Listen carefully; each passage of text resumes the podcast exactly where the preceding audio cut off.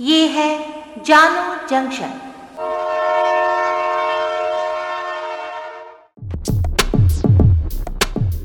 नमस्कार, आज है 9 फरवरी 2022 मैं हूँ पूजा वर्मा और आप सुन रहे हैं जानो जंक्शन पे Hindi news podcast news rail, पहले मुख्य समाचार। कल 10 फरवरी से शुरू हो रहा है विधानसभा के पहले चरण का मतदान। उत्तर प्रदेश के शामली में मतदान के लिए, महिलाओं के लिए बनाया गया पिंक बूथ। महिला वोटरों का स्वागत फूलों से किया जाएगा। हिजाब विवाद को लेकर कर्नाटक हाईकोर्ट की सिंगल बेंच ने मामले को बड़ी बेंच को भेजा। कर्नाटक के शिक्षा मंत्री बीसी नागेश ने दावा किया है कि कैंपस फ्रंट ऑफ़ इंडिया यानी सीएफआई जो इस्लामिक संगठन पॉपुलर फ्रंट ऑफ़ इंडिया यानी पीएफआई की छात्र शाखा है, ने हिजाब मामले को तोल दिया है। दिल्ली विश्वविद्यालय में 17 फरवरी से ऑफलाइन कक्षाएँ हो जाएँगी शुरू। अब समाचार विस्तार से। विधानसभा चुनाव के पहले चरण में कल 10 फरवरी को प्रदेश के अट्ठावन सीटों के लिए होगी वोटिंग। कल शामली मुजफ्फरनगर, बागपत, मेरठ, गाजियाबाद गौतम बुद्ध नगर, अलीगढ़, बुलंदशहर, हापुड़, आगरा और मथुरा जिलों में मतदान होगा। उत्तर प्रदेश के शामली में विधानसभा मतदान के लिए महिलाओं के लिए विशेष तौर पर ज़िले की तीनों विधानसभा सीट के लिए एक एक पिंक बूथ बनाए गए हैं। इन तीनों बूथ पर केवल महिला कर्मचारी रहेंगी। वही पूरे पोलिंग का कार्य संपन्न करेंगी। सभी पिंक बूथ पर डेकोरेशन, रंगोली आदि से सजावट होगी। जिला निर्वाचन अधिकारी जसजीत कौर ने बताया कि महिला वोटर्स का स्वागत यहाँ फूलों से किया जाएगा। कर्नाटक में चल रहे हिजाब विवाद पर हाई कोर्ट में मामले की सुनवाई कर रहे जस्टिस कृष्ण दीक्षित की एकल पीठ ने इस मामले को एक बड़ी बेंच के पास भेज दिया है। अब मामले की सुनवाई बड़ी बेंच करेगी। बता दें कि जस्टिस कृष्ण दीक्षित ने इस मामले पर कहा कि दूसरे राज्य से हाई कोर्ट के फैसलों को भी पढ़ने की आवश्यकता है।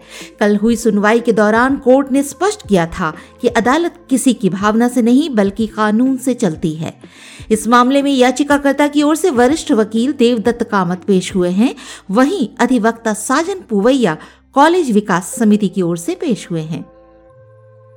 कर्नाटक में हिजाब विवाद के बीच पुलिस विभाग ने नई गाइडलाइन जारी की है। इसके मुताबिक बेंगलुरु में school pre university college degree college या अन्य शैक्षणिक संस्थानों के गेट के 200 मीटर के दायरे में किसी भी तरह के जमावड़े या विरोध प्रदर्शन की अनुमति नहीं होगी। ये गाइडलाइन तत्काल प्रभाव से दो हफ्तों तक लागू रहेगी। कांग्रेस महासचिव प्रियंका गांधी ने हिजाब विवाद पर कहा कि चाहे वो बिकनी हो, घूंघट हो, या फिर जीन्स हो या फिर हिजाब, ये महिला को तय करना है कि उसे क्या पहनना है।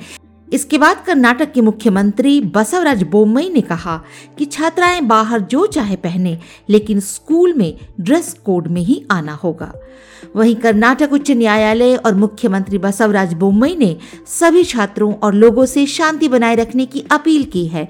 वहीं प्राथमिक और माध्यमिक शिक्षा मंत्री बीसी नागेश ने दावा किया कि एक रिपोर्ट के अनुसार कैंपस फ्रंट ऑफ़ इंडिया यानी सीएफआई ने हिजाब मामले को तूल दिया है। उन्होंने ये भी दावा किया कि सीएफआई इस्लामिक संगठन पॉपुलर फ्रंट ऑफ़ इंडिया यानी पीएफआई की छात्र शाखा है।